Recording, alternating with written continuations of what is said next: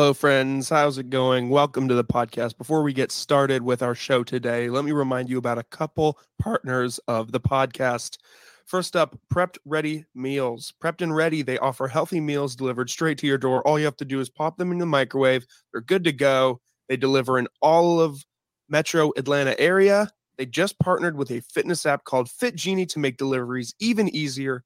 Go to preppedreadymeals.com, use code BINGE10 at checkout for 10% off your order. That's B I N G E 1 0 uh, for 10% off your order. Everybody loves healthy meals. Everybody loves meal planning. Well, now you can do it all in one. Go check these guys out. Support them again one more time at binge10 at checkout, preppedreadymeals.com. Our other friends are our friends over at Rebel Boudoir. Have you ever wanted that boudoir session and needed the little nudge to finally do it? Well, now you do. Our listeners will get an automatic discount of $100 off their session fee when they book a session with Jillian at Rebel Boudoir. These sessions make an awesome, unique gift for your wedding day, anniversary, birthday, or it's just an excuse to rock that bod you've got. Go check out Jillian's work for reference on her Instagram at Rebel Boudoir or her website, rebelboudoirstudio.com. Mention us in your inquiry to get that discount. It's a great investment and an experience you definitely won't forget. And now, welcome to the show.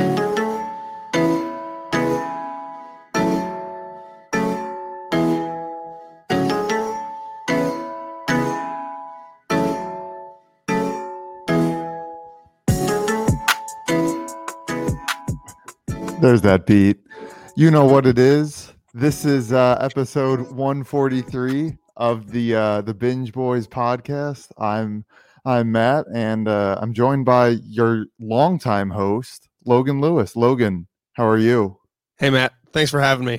Good to be back. Oh yeah, no How problem. are you doing, man? Oh, I'm doing good. You know, just chilling. Happy to uh stepping into a new role here. Just letting the leading the conversation. Yeah, I love to love to let others lead the conversation. So uh, I'll let you steer. I will let you steer the sh- the ship. That's hard to say. Steer the ship, sir.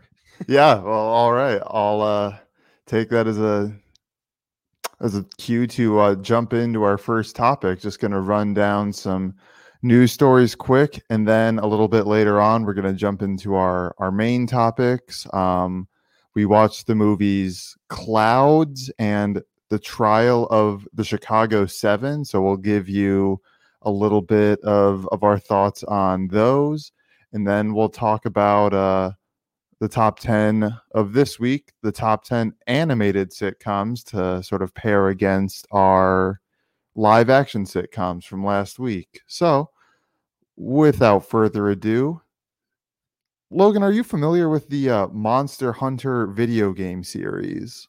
Well, you know, Matt. Uh, funny you bring that up. I'm I'm not really. I mean, I I know of them. I know they exist. I knew when this trailer launched when I saw it. I think the first time I saw it was actually the teaser popped up before a YouTube video I watched like last week, and I was like, okay, so they're making a Monster Hunter movie. Um, and that was my reaction. I've never played them. Uh, yeah, I, I- have you played them? I, I've never. Have you? No, I haven't. I just know, yeah, it's one of those things I know is I think it's kind of a bigger deal in in Japan. I've heard some of my friends say it's just kind of grindy here, or my friends here in America say it's a little grindy. So just having to get the spawns you want, you just have to kill the same things over and over. Um, but yeah, a trailer was released for the upcoming movie starring Milla Jovovich. Can you tell I practiced that? Yes. Um, and uh, it looks like it's kind of a military led um, action movie where they get teleported from, you know, our world to the world of monsters. I don't know if there's a more official name of it than that, but what were your what were your thoughts on the trailer?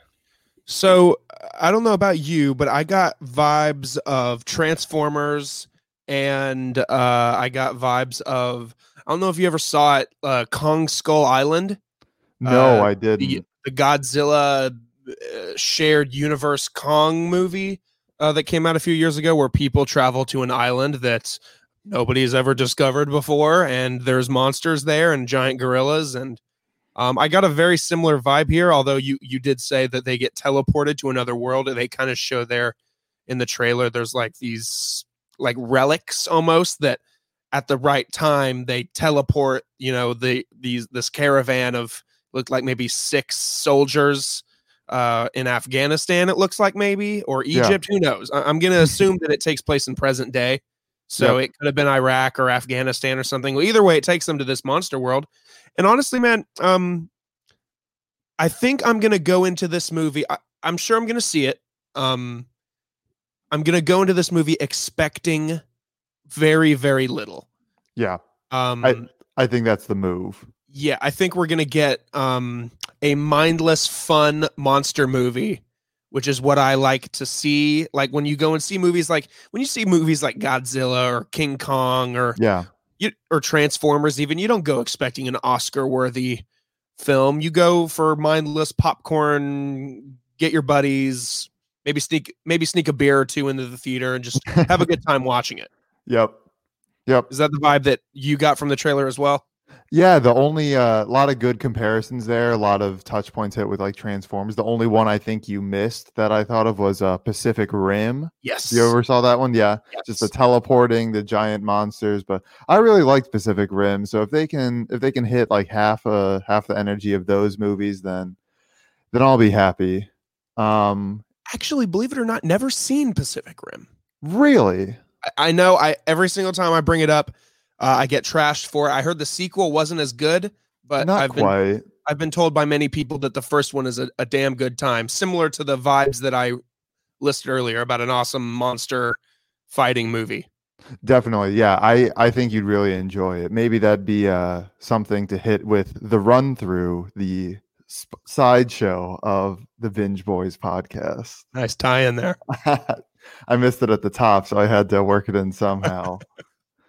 um, speaking of working in, not my best transition, but um, it looks like they're going back and adding a little bit more to the saga of the TV show Dexter. Um, they're gonna de- be doing a 10 episode limited series after the finale six years ago about the hero serial killer i guess is the best way to to call it. Um logan have you watched dexter? I think we talked about this maybe not. I, th- I think we briefly touched on it when Emily asked us if we had watched it so she could have posted like maybe our review of the series when they announced this. Um no, I have not seen the full series. I will say that Dexter has been for the past I want to say 2 months um a show that I have gone back to and watched an episode or f- 3 or 4 for Mhm. like a week and then kind of stopped because like something hot came out and Dexter, no offense to those big Dexter fans out there, it's not hot right now. I mean, it might be hot now because of the recent announcement of the continuation. Um, but no, I, I haven't seen it. It's not a show so far. I'm I'm I'm I'm I'm a season in. I've got I think I'm on- on season two, episode six at the moment, and uh it's it's fine. I, I Yeah. haven't hit that point where I'm like, oh my god, I got to watch this show. My roommate, he's a huge Dexter fan right and uh, he keeps pushing me to try to watch it. So it's uh, it's it's on the back burner. We'll we'll talk about it more when we hit the what we're watching segment at the end of the show. But yeah, I mean, what about you? Have have you ever been a big Dexter guy? I think I think kind of like you, but I think I only gave it, you know, the one try where I got, you know, four episodes in. It was like, you know, that's not the best like thing, but it's like I could see what the show was about. I could see sort of the the beats it was hitting. Um, but I'm just like curious about how this is to work because I know the the ending was really disappointing for a lot of people. Um, and I just wonder if uh, if this does work out, will other shows that had disappointing endings, Game of Thrones, uh, potentially go back and uh, use it as a just try and like another short season as like a redo.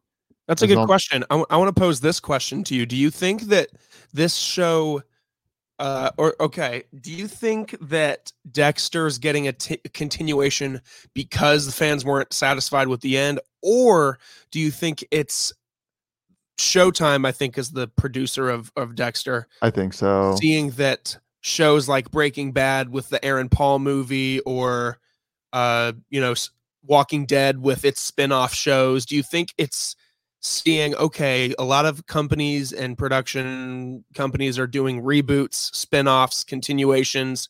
Do you think this is them milking that because they know people want to see more Dexter? Or do you think they really truly have more story to tell?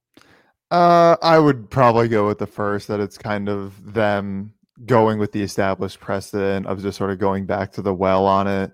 I mean, entertainment's been more and more sequels and remakes just as the years go on, and especially now when I feel like budgets are probably shrunk down from where they expected them to be. They they're not going to want to, you know, greenlight a brand new 22 episode season of a brand new show.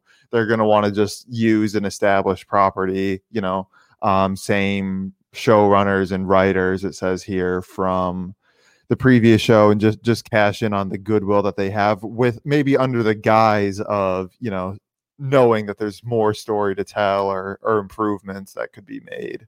Sure sure. I agree. I agree. Mm-hmm. um but speaking of telling stories just like all these movies are. The the, the, the, the transitions here are gold. Yeah yeah. That's what you're getting here.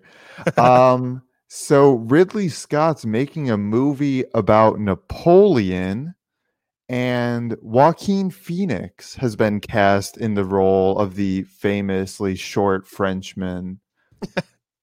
um, I know Joker was a big a big movie last year and her was you know with the year it came out um so Joaquin Phoenix is definitely probably a good choice to play such a famous figure. Logan, do you have strong thoughts about about Joaquin stepping into the role of Napoleon? Um, I'll say this. Um, I know Joaquin Phoenix uh looks at his opportunities very carefully. Um, you know, even when when he's interviewed and talked about the Joker, he wasn't super into the idea of doing a comic book movie, but he was more attached to studying the psyche of what makes the Joker so crazy. Um, so I trust that he looks at this. Well, obviously Ridley Scott's attached, so that's probably an attractive piece for him. Mm-hmm. Um, I don't know. the The movie is supposed to apparently be called Kit Bag, K I T B A G. Um, I'm looking at an article from Deadline here and um, yeah, I, I don't know. It's uh, oh, it says here that the film's title is derived from the saying, "quote There is a general's staff hidden in every soldier's kit bag." And apparently, okay. the film is a original and personal look at Napoleon's origins and his swift, ruthless climb to emperor. So I, I don't know. I I trust Joaquin will absolutely knock it out of the park, um, especially with again Ridley Scott um, attached to direct. Uh, so I'm very intrigued by this. I, I, assume we won't see anything for quite some time on this, but uh, very interested to see how they how they take this on. Ridley Scott, I thought was a big sci-fi director, so seeing that he's attached to do almost a I don't know if it's a biopic, but a like historic, a historical, yeah, yeah. It's it's a it's a weird move to me, but hey, Ridley Scott and Joaquin Phoenix. It sounds like a pretty good combo to me. What about you? What do you feel? Yeah, exactly. I'm just kind of interested. I'm interested until I hear I shouldn't be. Um, you know, whatever reasons that that may be, but it looks like that is going to be a heavy hitter whenever it comes out. We we kept uh, movie delays off of the off the news stories this time, probably for our own sake. So no need to uh, do that. But something that we seem to talk about every week and did not leave off the rundown is Sony did not deny when confronted with the uh, rumors of additional former Spider-Man, Andrew Garfield and Tobey Maguire, being asked or being cast in upcoming MCU Spider-Man 3. The direct quote from Sony when asked about these rumors were quote, those rumored castings are not confirmed, unquote. so um this is uh this is gonna happen Um, I, I I've wanted, I I wanted to leave this in. I'll just say this: binge boys and girls, like the movie delays. I think this is the last time I'm going to cover a Spider-Man headline unless it's a confirmed case. Um, we've gotten Doctor Strange rumors and other Spider-Man universe rumors and multiverse rumors. Uh, Usually, where there's smoke, there's fire. For sure. Um, I'm thinking that they definitely casted Tobey Maguire and Andrew Garfield. Um, if Sony wanted to steer people away, they would have just straight up been like, "No, that's not happening. We're not doing that." right. Um, but they just said it's that's not confirmed. Mhm. That's like that's like somebody going up to Tim Cook or or at, at Apple and saying, uh, "There's the iPhone 12 is going to launch this year, right?" And he's like, "That's not confirmed, dude. An, a new iPhone comes out every year. It- Every year. Yeah. ev- it's gonna happen. Um, so man, if, if this happens, it, I'm gonna compare this to Endgame level hype, where Doctor Strange opens all the portals there at the end, and all the heroes come through. If if I get to see Tobey Maguire, Andrew Garfield, and Tom Holland standing side by side, I might cry. Yeah. Yeah. No, that'd be awesome. do you, do you feel similarly? Are you really at this point, based off of all of the rumors we've talked about, are you really like, are you really attached to this idea? I I'm putting a lot of stock in it. I feel like even if it wasn't Sony's original plan to do this, just all the rumors and stuff surrounding it, you know, big podcasts like big podcasters like us, you know, speaking it into uh, existence, you know, they'd be stupid to not um give the people at least a little bit of what they want. I it doesn't even have to be them fighting together just as long as like the three of them are the three spider-men are in the movie together i feel like that'd be enough to to to satisfy all us fans Yeah, I mean, it's it's clear at this point that Sony and Marvel like working together. I mean, if they didn't, they wouldn't have signed that newer Spider-Man deal that said that Tom Holland gets to be in the Avengers movies. right So, if and, and hey, those original Spider-Man movies, both Tobey Maguire and Andrew Garfield, those are all technically all owned by Sony. So if Yep. they want, so if they want to, they damn well could uh, do this. So um, I guess unfortunately, uh, we're gonna have to wait. However, I did see something on Twitter the other day from a source that's usually correct about these things that there's some kind of CinemaCon or something in December of this year. It's like kind of a low key event. It's not like Comic Con or E3. Okay. It's kind of a lower key thing. But they said that Spider Man 3 footage will be shown. okay So we may get, I, I doubt they're going to come right out the bag and show Tobey Maguire and Andrew Garfield, but they could at least allude to it. Maybe even have Tobey Maguire, Tom Holland, and Andrew Garfield all like be at the event yeah and that would just confirm it. You know, something small, like just just give us a little head nod. Just right right don't don't give us these these nothing quotes don't deny stuff or say things aren't confirmed May, maybe move in the direction of confirming a little bit you yeah, know come on. it'll give be in what we want. december the Early December. Hopefully, we find out. yeah oh Do you want to- to? uh Do you want to get into some movie reviews, Matt? That's what I was thinking. I was gonna put it to you, which uh which you were wanting to talk to talk about first. Um, let's talk. Let's talk the hotter one. I let's let's talk about the trial of the Chicago Seven. Okay. Um, so everybody, like uh, always, I'll spit you some facts about this film real quick. Um, this film was released last weekend on Netflix. Uh, it's a drama historical thriller, I guess. Uh, that's what IMDb lists lists it at. It's about two hours and ten minutes. It's rated R. Uh, you will realize that um, a couple minutes in, and the story is read as uh, the story of seven people on trial stemming from various charges surrounding the uprising at the 1968 Democratic National Convention in Chicago, Illinois.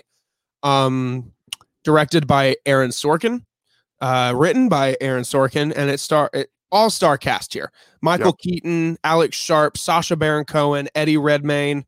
Um, really a stellar cast here. Joseph Uh, Gordon-Levitt. Yes, Joseph Gordon-Levitt. Um, uh, just a hell of a lot of people in this movie, and I'll, I want to turn it to you first, Matt. What did you think of this thing? So I was going in, I knew roughly the history of this event. I knew the 1968 Democratic National Convention was just kind of a mess. Bobby Kennedy assassinated before it. Um, just this, it was the 60s, so it was just really difficult for for everyone involved.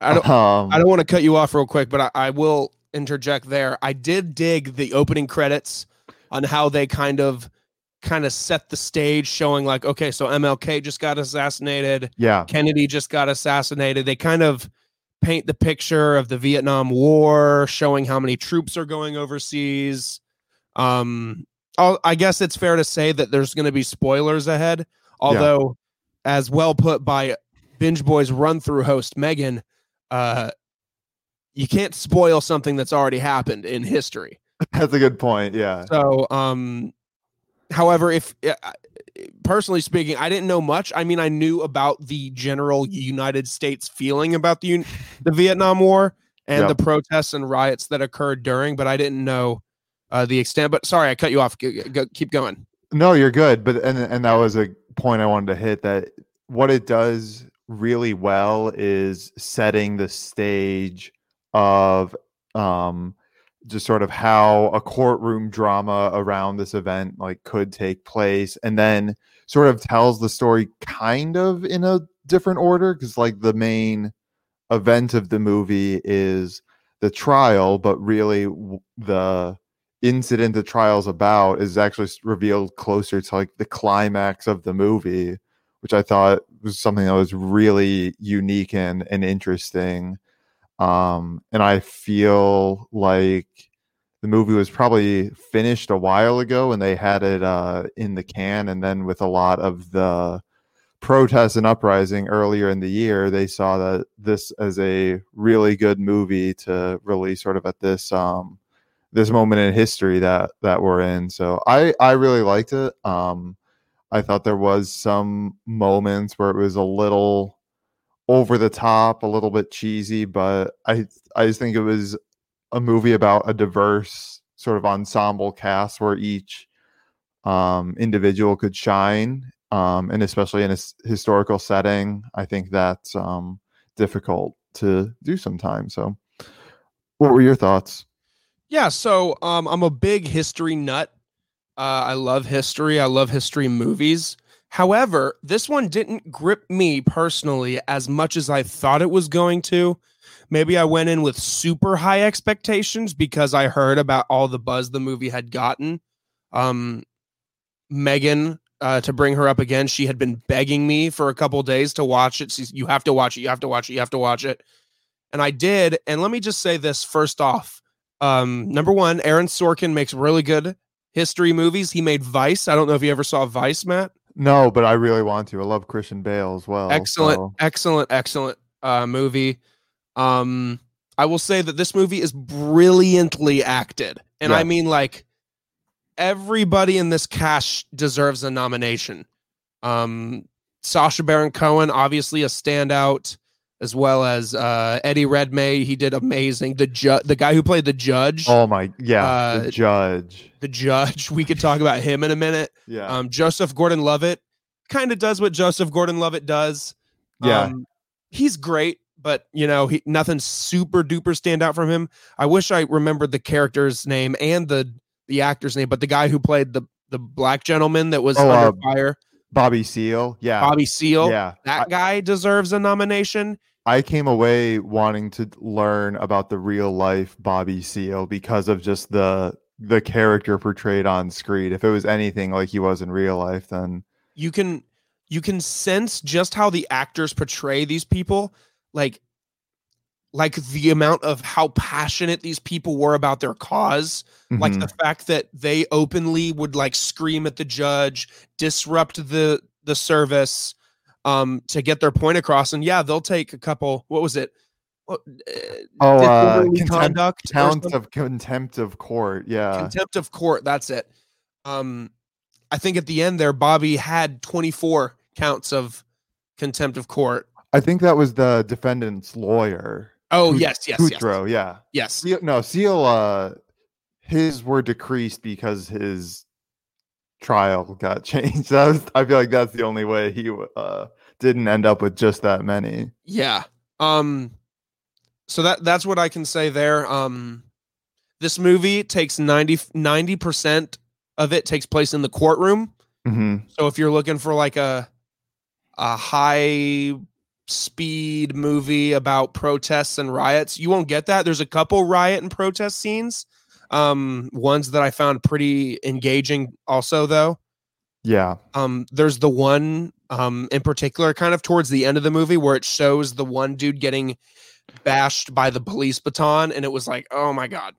Yeah, it, it doesn't have uh have much that gives it that R rating, but when it does go for it, it it really goes for it. It's really brutal Yeah. Kind of hard to watch in some scenes.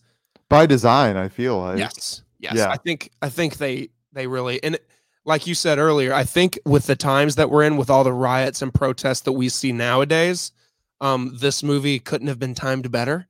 For sure. uh almost scary. Like i think you're right though. I think they had it in the hopper and i think this was supposed to be released in theaters but netflix i think saw the opportunity of the fact that theaters aren't open and they probably pitched to whoever whatever company had backed this warner brothers maybe i assume Yeah. warner brothers because uh, DreamWorks. Dream. Oh, DreamWorks. That's right. That's right. Sorry.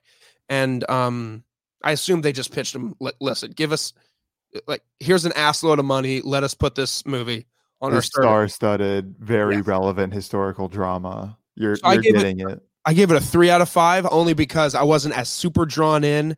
But again, uh, excellent writing, Mhm. brilliant acting. I'm going to be pissed if nobody, at least at least a couple of them deserve nominations. Right. um and uh some brutal scenes so i'll give it a three out of five i i didn't hate it i don't regret watching it Yeah.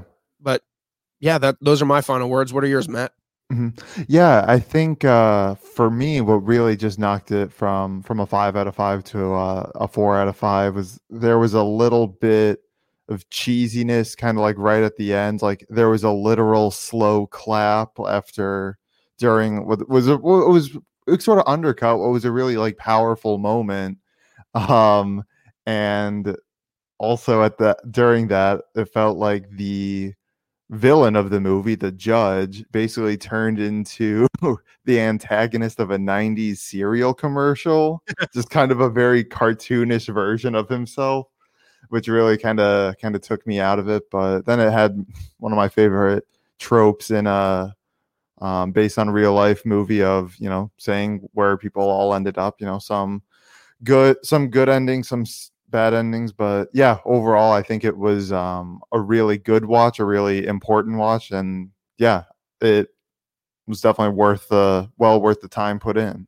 yeah i i can agree i'll touch there on the judge too brilliantly acted that you from the from the second the movie starts you think that dude's a total douchebag total racist total um everything uh misogynist just a, a shitty human being and Yep. the actor i wish i knew his name um really makes you believe that Yeah. No, he was one of the. I think he's the one that should, him or the guy who played Bobby Seale should get the the performance nods for this. Just yes two different ends of the spectrum, but two just Yeah. really nailed in performances. yeah they they really sold their character to the point where i almost felt like i was watching a documentary Definitely. Um, but yeah, there there you go. The Trials Chicago Seven available on Netflix now. Stream it. Uh, we'll we'll bounce over to the other movie review we have today, and that's uh Clouds. So I, I wasn't aware of this film coming out uh until I I searched the streaming services in hopes of finding something that uh that we would be able to um th- that would be able to cover today and uh, i found clouds. So clouds uh, is a disney plus i don't know if it's a disney plus original. I know just it was a disney movie. I don't know if they planned on putting it in theaters hmm um but it is on disney plus exclusively. It's about it's a true story also um based on young musician zach sobek sobek i forget how to pronounce it sorry R- rip uh, he discovers that his cancer is terminal, leaving him just a few months to live. With limited time, he follows his dream and makes an album, unaware that he will become a viral music phenomenon. This was directed by Justin Baldoni, written by Kara Holden, uh, and it stars a bunch of people that you probably haven't heard of unless you've watched Disney Channel. A few of these were Disney Channel stars. Uh, Madison Iseman. Uh, she also had a role in the newest Annabelle flick. Mhm. Um, as well as Sabrina Carpenter, Fin Argus, I think played the lead role. Um, I'll throw this one over to you again, Matt. Uh, what do you think of Clouds? Uh, well, just to add to the list, um, Lil Rel Howery, also known as the best friend from Get Out, he uh, was pretty good in that. He was one of my favorite Damn characters. it, that's who it was. The Yeah. whole time I was like, where have I seen this dude? Yep. Yep. Only when I saw the the credits was I like, oh, there it is. You know, that's a pretty memorable name, Lil Rel Howery. But yeah. So my initial takeaway um was that it was this was partially influenced by Disney Plus since it was one of the if you liked this, you'll also like this. Um it was a sort of a combination of The Fault in Our Stars and A Star is Born, sort of like the Disney Channel version of those movies uh that's a great comparison. Wow. Thank you. Yeah, I was pr- I was proud to come up with that myself. Um, I think yeah, overall, I think it was a solid movie. A little bit, um, a little bit of everything. It had like some happy moments, had a lot of sad moments. Um, had some music, romance, friendship. Um, so it did a lot, but I don't think it did one thing exceptionally well. I felt like it kind of its tone was a little bit all over the place, and I think that's also probably realistic for that kind of situation. It seems like a lot of scenes would go from being kind of, you know, jokey or whatever, and then all of a sudden, like one realization was had by by either Zach, the um the, the guy with cancer, or someone in his family, just kind of realizing something um, that that he wasn't going to be around for much longer. But so yeah, I think overall, I think it was a three out of five for me. Just a little bit too Disney, and some of the scenes just didn't seem to go anywhere. Um, but I think you were a little bit warmer on it. I think you were a four. Yeah, five? so I, I give it a four out of five. Um, I personally am a sucker for movies that have the heart that pull on your heartstrings. Um, especially movies that are based on true stories. They really get me going. I'm an emotional boy. I cry. I cried in this movie. I'll be I'll be straight up and honest about it. Um, Matt's Matt hit it on the head. You get a little bit of everything. There's a lot of happy moments. There's a lot of moments that are gonna make you go, oh, and and real sad. There's a couple goosebumps moments. You get you get them all. You you got um a fine cast. Nobody stands out particularly. I think you said that as well. There's not there's not really one aspect of the movie that stands out over the others. I just found it to be a a really good um entertaining watch. I at first within the first 20 minutes I watched it with my girlfriend and I looked at her and I said, "I don't know. This might like you said, this might be a little too Disney Yeah. um, for my liking, but I, I gave it more time and I watched it.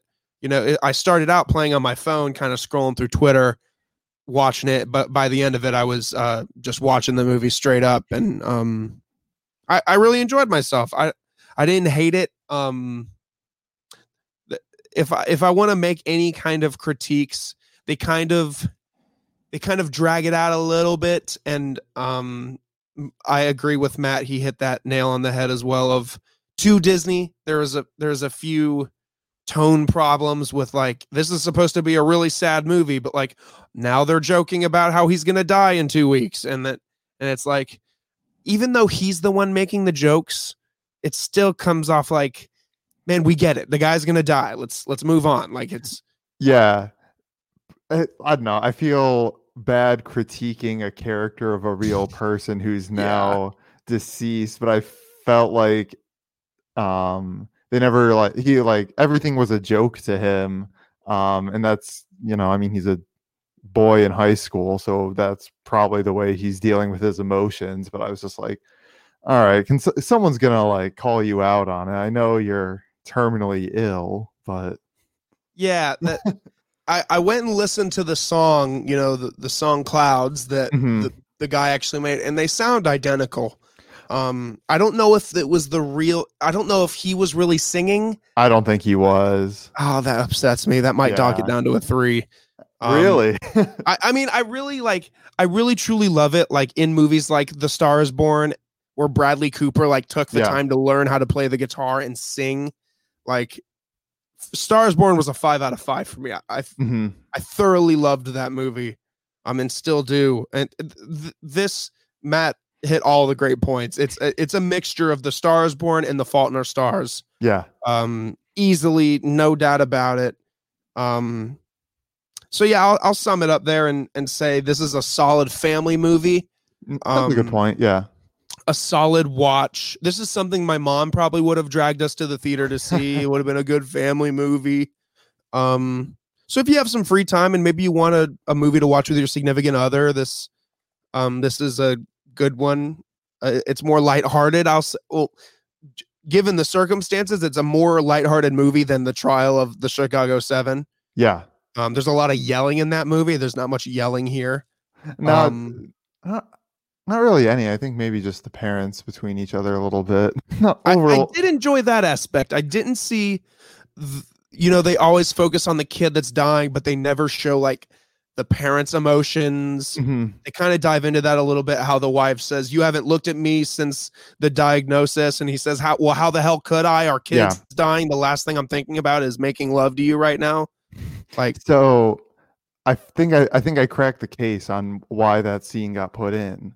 So the movie was based off a memoir written by the mom in like the the 12 weeks like right after he died. So just like the memory of your child dying is like crazy fresh and you write this, you know, book that gets picked up and and turned into a movie. So it's just like kind of kind of crazy. So it's not surprising that sort of her um an insight into sort of the the grown up side of it is is brought in.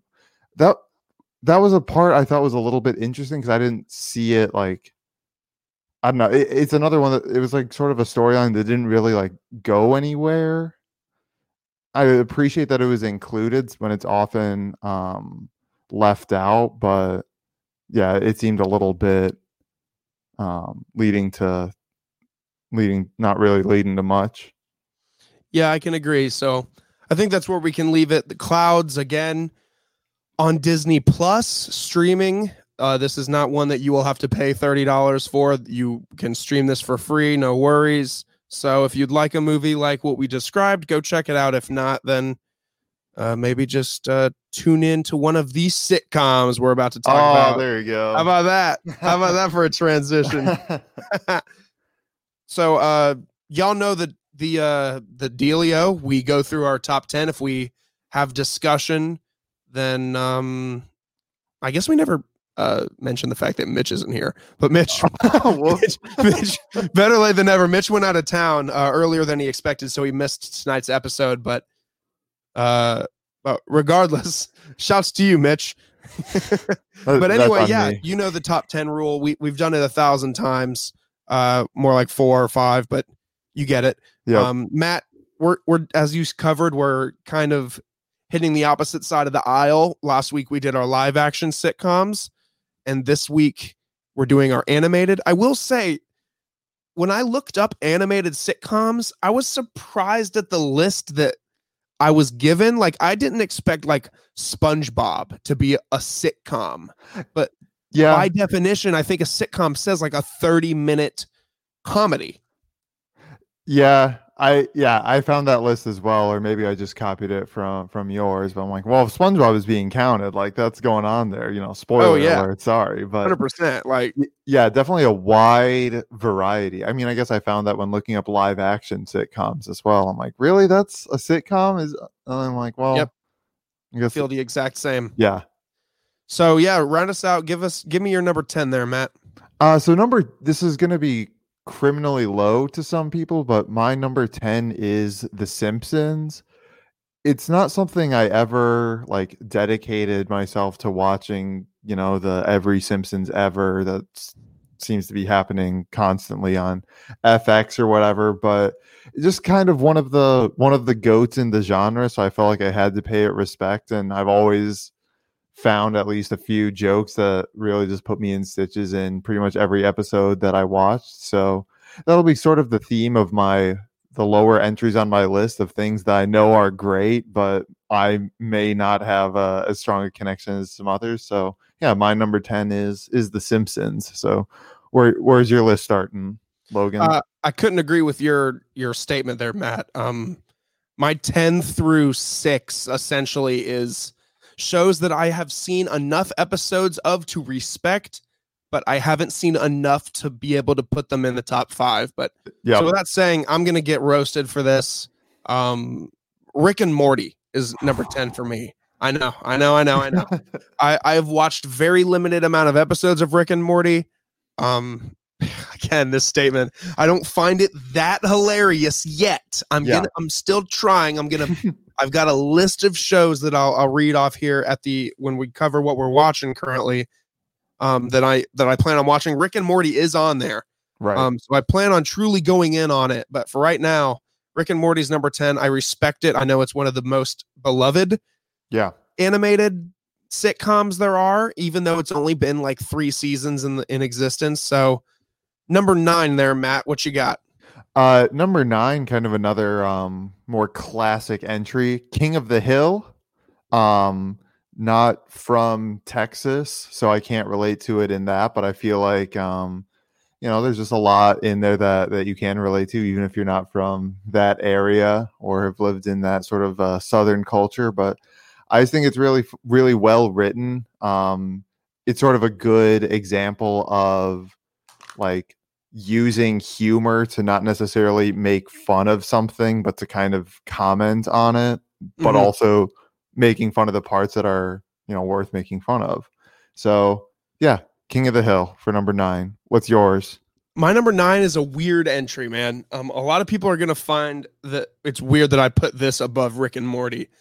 However, uh, Apple TV Plus launched a again sitcom uh, with the creators of Bob Bur- Bob's Burgers. Um, very low key, unheard of show, but it's called Central Park. It's a, okay. it's a musical sitcom, um, but the cast is awesome and it's genuinely funny. Uh, and the animation is the style is the same as Bob's Burgers. You would think it's Bob's Burgers if you didn't know otherwise. Um, and I enjoyed the watch through of it. I think I I gave the first season a three. I know we don't do half numbers, but I would give it a three and a half out of five. It was a solid animated adult. It's not like raunchy, but they make adult references where you're like, mm-hmm. ah, ha, look at that. Yeah. Um. So that's my number nine. What you got for number eight? Uh, going right along with uh, adult shows, uh, but this is very raunchy. South Park. Um.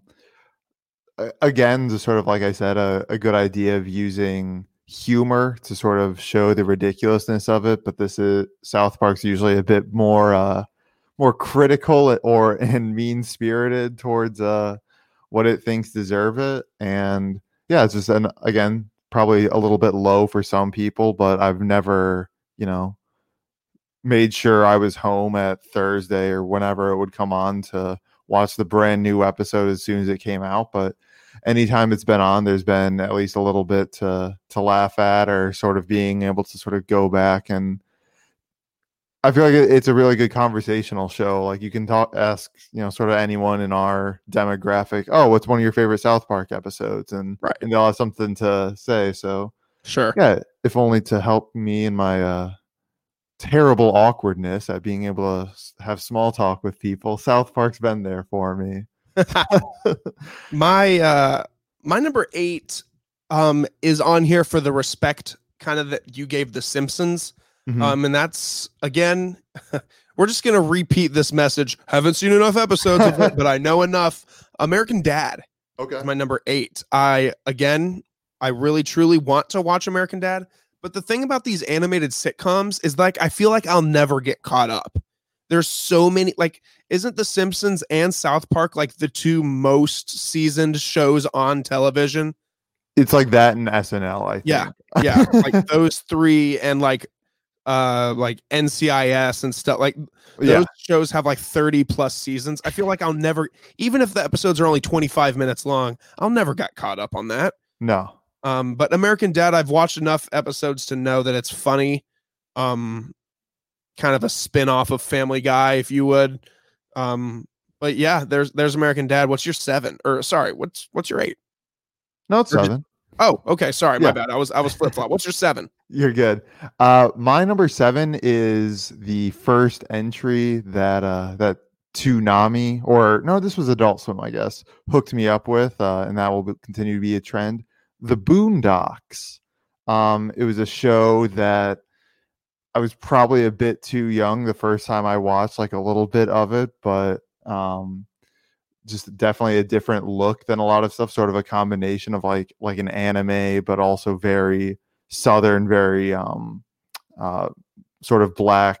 It, it was focused on enter like um it was made for and by um you know black creators and i think that that's something to be respected and i found it just far funnier than i probably should have as a white kid from the suburbs of chicago but i liked what i liked. I'm not taking it back. So where's your number seven? My number 7 uh similarly to what you said, South Park. okay. Um, we'll get into it more later, tease tease, but um, I've seen enough of it to get the hype, and I love that South Park also has always like this. They're very culturally at like they're very current. It's a very current show. yeah It's not a show like Family Guy or The Simpsons that will like make a joke about something that's going on in real life. Like South Park has full episodes, almost like the pandemic special that I watched a few weeks ago mhm. um, that they're very current with their content, and I admire that. So South Park is at seven. I'm sure as as I watch more of it, it'll it would rise on my list. But for um, sure as of right now, it's a seven. Yeah, and I something else about South Park that I uh, didn't give them credit for is sort of what you said, how just the turnaround time of their episodes, they were able to like have like you know parodies of the Trump uh, Hillary debate like three days after it happened. Like their next episode was featured like relevant things that had happened like in that debate that they couldn't have like guessed. So just a lot of respect for for that turnaround time. Agreed. What's what you got for your number six?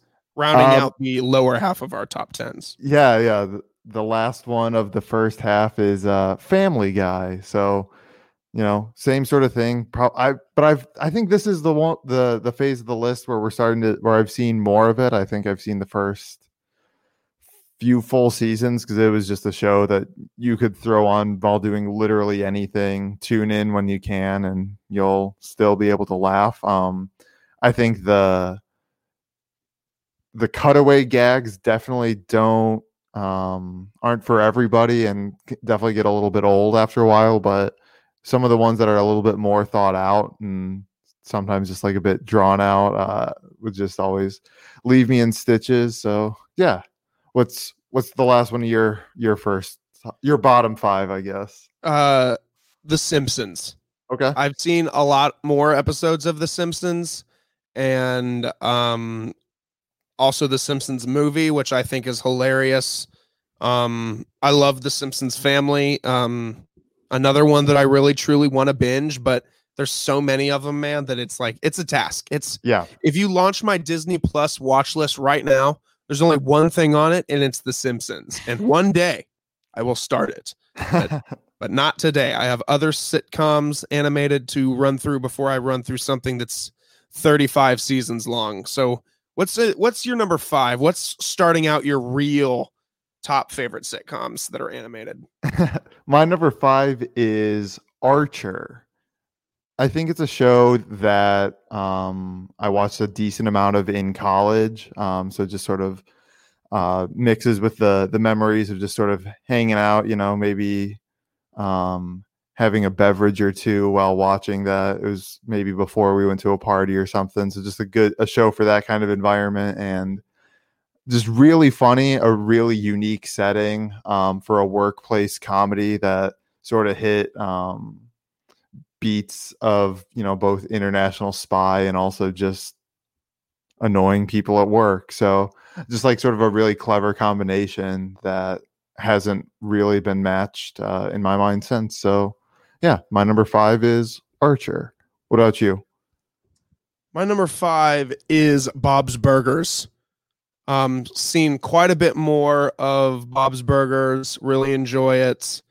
Um, I'm a big fan of that animation style. Part of the reason I really digged um, Central Park so quickly is because I loved the the kind of uh, you know the what am I trying to say the like the th- humor that animation the... style I really dig. okay Um, so Bob's Burgers really funny. They're supposed to have Bob's Burgers movie come out this year. I'm not sure if it got pushed back because of COVID or not, but Mhm. um, but yeah, man, uh, Bob's Burgers quite funny. If you haven't seen it, I recommend checking it out. It's it's pretty good.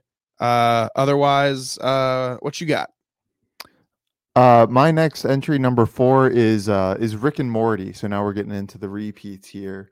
Um, I put it a fair bit higher um, because I watched the first three seasons basically in a day and a half. Wow. Um, and I just thought it was really clever. Um, again, really unique settings, especially in like a sci-fi environment. Um, there's some others um, sort of in that space that I also really appreciated. So if it can get closer to animated sci-fi stuff, but have a new spin on it, um, which I think they do with the, both the, the characters of both Rick and Morty. Um, I think they play off each other really well. Um, and also just Dan Harmon sort of classic, really complicated jokes or jokes you really have to like pay attention for or Google like four different things to like understand or just watch a YouTube video that points it all out and makes you feel really smart. Like, oh yeah, I could have gotten that too. Um, that's uh, yeah, that's that's why I like Rick and Morty, and that's why it's cracking cracking the top four here. Yeah, my I got Family Guy for number four for me. Like you said, hitting the repeat. Seth MacFarlane's comedy is unmatched. um he's just a genius I, I that's all i can say it's one of the best comedies ever it will continue to be one of the best comedies ever and um i won't spend much more time on it besides that what you got at number three My number three, uh, I talked about a little bit, but SpongeBob. as is mine Oh, there we go. So we can we can just have it freewheeling here.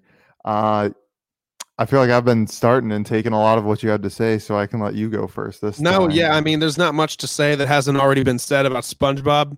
All-time cartoon um like we said at the top once we heard that spongebob was considered a sitcom like it, it's it's going on the list. It's uh it's awesome. There's so many episodes of spongebob. It's actually like unreal. Also another show that has been on for 20 plus years um so all in all just a, a great watch there as well um what do you think you've got going for your number two My number two is uh, kind of the new kid in town that uh, recently wrapped. Well, not like a year ago. Uh, BoJack Horseman. yeah uh really unique in storyline and art style just kind of everything about it was just a little bit out of left field and i thought i was like really hesitant to get started because i thought it was just it looked stupid just like scrolling through it on netflix but uh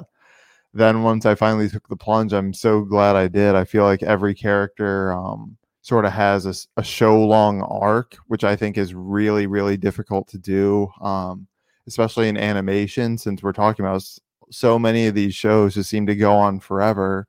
You can't really have a character grow and start somewhere, grow, and sort of end in a different place if you need the the episodes to keep pumping out forever and ever. So, yeah, I think just that growth is what really put it um, in the number two spot for me. What about you? Number two for me, I've got F is for Family, Netflix, uh, adult humored. I guess again, you can call it a sitcom. Uh, starring Bill Burr. Um, I love Bill Burr, one of my favorite comedians of today. Uh, I genuinely look forward to each season. I think they just announced that uh, that the next season will be its last. Unfortunately, I hate to hear it, but um, yeah, dog. I uh, I love me some F is for Family. Real funny, real raunchy. Uh, kind of gives you that classic sitcom like feel. It takes place in like the seventies, I think. Mhm. So it just feels sitcom Um, so yeah, I, I quite enjoyed it. Uh, what you got for your number one sitcom animated? Well, it's not only my number one animated sitcom, but it's actually my number one television program of all time Futurama. Wow. Yeah. So I was kind of hinting at it earlier when talking about Rick and Morty. Uh, just the so- animated science fiction um, angle, and it also, you know, is from Matt Gro- Groening from what the Simpsons guy. Um, so just sort of that really smart writing um, in kind of like a, a setting that I think allows him to sort of take more not necessarily more risks, but sort of just like bigger swings. Um, just going to all the different planets and just all the visual gags and the there's some really classic episodes there as well. Like where are are you familiar or or not really? Yeah, I, I've watched. It's another one of those where I've watched limited episodes, um, but know enough about it to know that it's quite funny. Yeah, Gotcha. same animation style as The Simpsons. Um, I dig it. Yeah, Futurama. I just haven't watched enough of it to really give it the that place on the list yet. I gotcha. Yeah, no, there's just there's just some really classic episodes like Jurassic Bark where he finds his fossilized dog and uh, just some others that that'd probably make me tear up if I thought about them. Like there's one where he's like living in the dream like of his mom from it's really complicated like how it happens, but it's it's a tearjerker, man, but it's not just sad, it's also extremely hilarious and I was glad that they were able to get their um last season to to wrap it up. It didn't have to just do four movies and, and call it a day. So Right. Yeah. my number one of all time, Futurama. Futurama. Yep. My number one of all time is BoJack Horseman. Oh, Love me some BoJack Horseman, man. Ever since the show came out way back when, five years ago or so, I have loved it. Um, I I I love it. It's uh very deep, surprisingly, very Mhm. mature. Ca- tackles some real world issues like addiction and um, absent parents and uh, uh, but also like tackles like modern it, it also like shows just how cringy modern day hollywood is um and yeah it's it's an absolute banger of a show it's not super duper obvious humor it's kind of like it's not like f is for family where the humor is like punchline in your face um bojack is more like you got to think about it and you're like ah that was funny yeah. um it's not laugh out loud funny is what i guess i, I want to say which could be taken good or bad but um but yeah bojack horseman that's my number one as uh for top 10 animated sitcoms so what And, I'm uh, hearing is we're gonna have to do an episode by episode recap podcast of BoJack Horseman Bojack. Horseman. can we call it podjack horseman of course, we can call whatever we want. BoJack man, Podman. I don't know. I don't I don't know, man. Um before we wrap up, do you want to just give the people a, a, an insight about what we're currently binging on uh, for television or whatnot? I can go ahead and go first if, if you'd like. yeah, lead us off. So I have this list um, of shows that I want to watch. I- I don't know. There's no due date. They're just shows I want to watch in my phone. So those shows are Dexter, Raised by Wolves, Succession, Doom Patrol, Boardwalk Empire, Cobra Kai, The Big Bang Theory, Sherlock, The Sopranos, The White House Murders, The West Wing, South Park, The Simpsons, The Boys, and Helstrom on Hulu just came out too. So out of all of those, currently I'm currently watching Outsider. I Mhm. just finished The Haunting of Bly Manor review coming for that next week when Mitch is back. Um, I- and then I decided that South Park is going to be my. I'm too tired to watch a full hour episode of Outsider or whatever drama I'm watching. So let's throw on a couple episodes of South Park before bed. And uh and so far I, I watched the first one last night. Um hilarious. Uh even though some of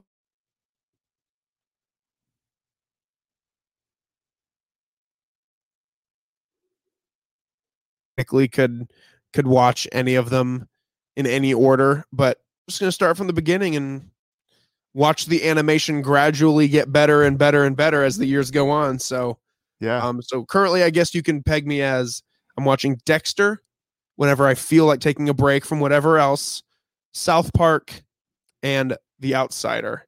Um, since The Outsider isn't hot, we won't review that here. But I think after Outsider, I think Cobra Kai is going to be consumed. I have Okay. never seen Karate Kid, believe it or not. Big one. So me and my roommates are going to watch Karate Kid at some point this week, and then we're all going to start the show. So those those those are the three pieces of programming that I'm currently consuming. What about you, Matt? What you got going on? Nice. So my my watching schedule's been a bit limited. I had some some stuff to take care of this business, or ah, I had some business to take care of this weekend involving a, a fair bit of driving. So I've been big into the podcast and not just making them, listening to podcasts and uh, audiobook game. Uh, so I came to talk about a few of those. Um, the podcast that I'm I'm really digging now is called Dissect. Um, it's a Spotify, not it wasn't original, but he got acquired by them. So it's a music podcast that goes um, basically song by song of so far um, like sort of modern classic uh, hip hop albums. So I he started with um, To Pimp a Butterfly, then he did like you know, Beautiful Dark Twisted Fantasy, and right now he's mid season on uh, Childish Gambino's Because the Internet. Um, Is each is each episode a different song, or is each episode an uh, an album? So each season is an album, and then yeah, each episode is like a song. Um, and just the guy has uh you know mu- he's a degree in like music theory so he's like listens to the beat and then says oh it's like this chord progression and and you know classical music that's used to denotate this so you can tell that like the story being told over the album is like taking this direction and then he analyzes the lyrics and any sort of allusions that are made um in it i think um i think my my favorite season if you just want to listen to to one is of Tyler the Creator's Flower Boy. Um, it was an album that I didn't I didn't listen to until I heard that he was gonna dissect it. Um, and just I I never uh never gave Tyler his due until I listened to it and just does some crazy stuff and makes some uh just has it all work in ways that do, just doesn't seem like it, it should. And just all these people are just on way different levels than than any of us mere mortals it seems like. So yeah if uh if you want to wait for for each episode i think they drop uh tuesday. So i'm anxiously awaiting every tuesday to listen to a little bit more about uh because the internet. And then an audio book i've been listening to is uh maybe the reason why i was able to pull um the fault in our stars out of nowhere. Uh it's from the the author of that same book um john green. I'm reading his most recent book or listening to his most recent book uh turtles all the way down. Um actually a big fan of it because it takes place right here where i'm at in uh in indianapolis. So there's references to things i'm like oh i know where you're talking about he has has to like explain all the geography of it. I'm like, oh no, you don't. You're wasting your time. I know exactly where the corner of you know Yeah. 86th and ditch is. I know 465 is the road that goes all the way around the city. Come on, let's get into it. But it's interesting. It's about um, a girl who struggles with um, compulsive tendencies and sort of thought spirals. So just um, that and all that's going on, her her friends wrapping her into find help her gain a hundred thousand dollar reward to help find a uh, local billionaire who's vanished off the face of the earth. So, yeah, a little bit, a little bit different. Um, unfortunately, none of my two suggestions really quite fit with the what we are watching segment name, but that's just what I've been digging. The Dissect podcast and the Turtles All the Way Down audiobook. Wow. Well, if you guys enjoy those kinds of things, well, then take Matt's recommendations there. I'm definitely going to check out the Dissect podcast now after this. So, um, so yeah, I think that's that's it for our what are we consuming or what are we watching, uh, and then uh, that's it for 143. Round of applause for Matt for running the show tonight. well, thank you, Logan. I learned from the best. oh, stop it quit you. Um, and so, um, so yeah, folks, follow the Instagrams. Uh, you can follow Matt and I personally, as well as the Binge Boys podcast. Remember that these episodes come out every Tuesday, um, as well as the run through coming out every. I think we're going twice a month. Um, so for those of you who haven't listened, Matt made a reference to it earlier. Jurassic Park was the first one we did. That was all. So the run through is us taking a movie that's either a classic or just a movie that is um, either very much so relevant in pop culture, or maybe it's a movie that came out around the same time, or a movie that is celebrating an anniversary, or it's a movie that's related to a holiday. We've got a bunch of them coming up. The next one we're recording is based on 2013's The Conjuring. Uh, just in time for spooky season. I think it it's going to drop the ep, the Thursday prior to Halloween. I think we're also doing for November. We've got Planes, Trains, and Automobiles as one of them. That's a Thanksgiving centric movie, as well as Twilight. Oh. And uh, not to tease you even more, but December, I think we've got um, Elf, and Dr. Seuss's How the Grinch Stole Christmas, the Jim Carrey version, of course. Um, the greatest holiday movie of all time. I don't know about that. We could we could fight about that for hours. But anyway, guys, yeah, check out that programming. Check out the other stuff we've got going on. Maybe we've got some merch coming. We'll see. Ooh, I may or may not be wearing a shirt right now. Um, For those of you listening, Logan may or may not have been modeling in this audio yeah. only medium. Yes, in the in the audio only medium, I am showing off my chest. But yeah, guys, thanks for tuning in. Shouts to Mitch. You suck. Just kidding, you don't suck. Uh, we're excited to have him back next week, as well as uh, a co-star that's gonna be there too. I'm rambling. We're getting out of here. Bye, Matt. Yeah.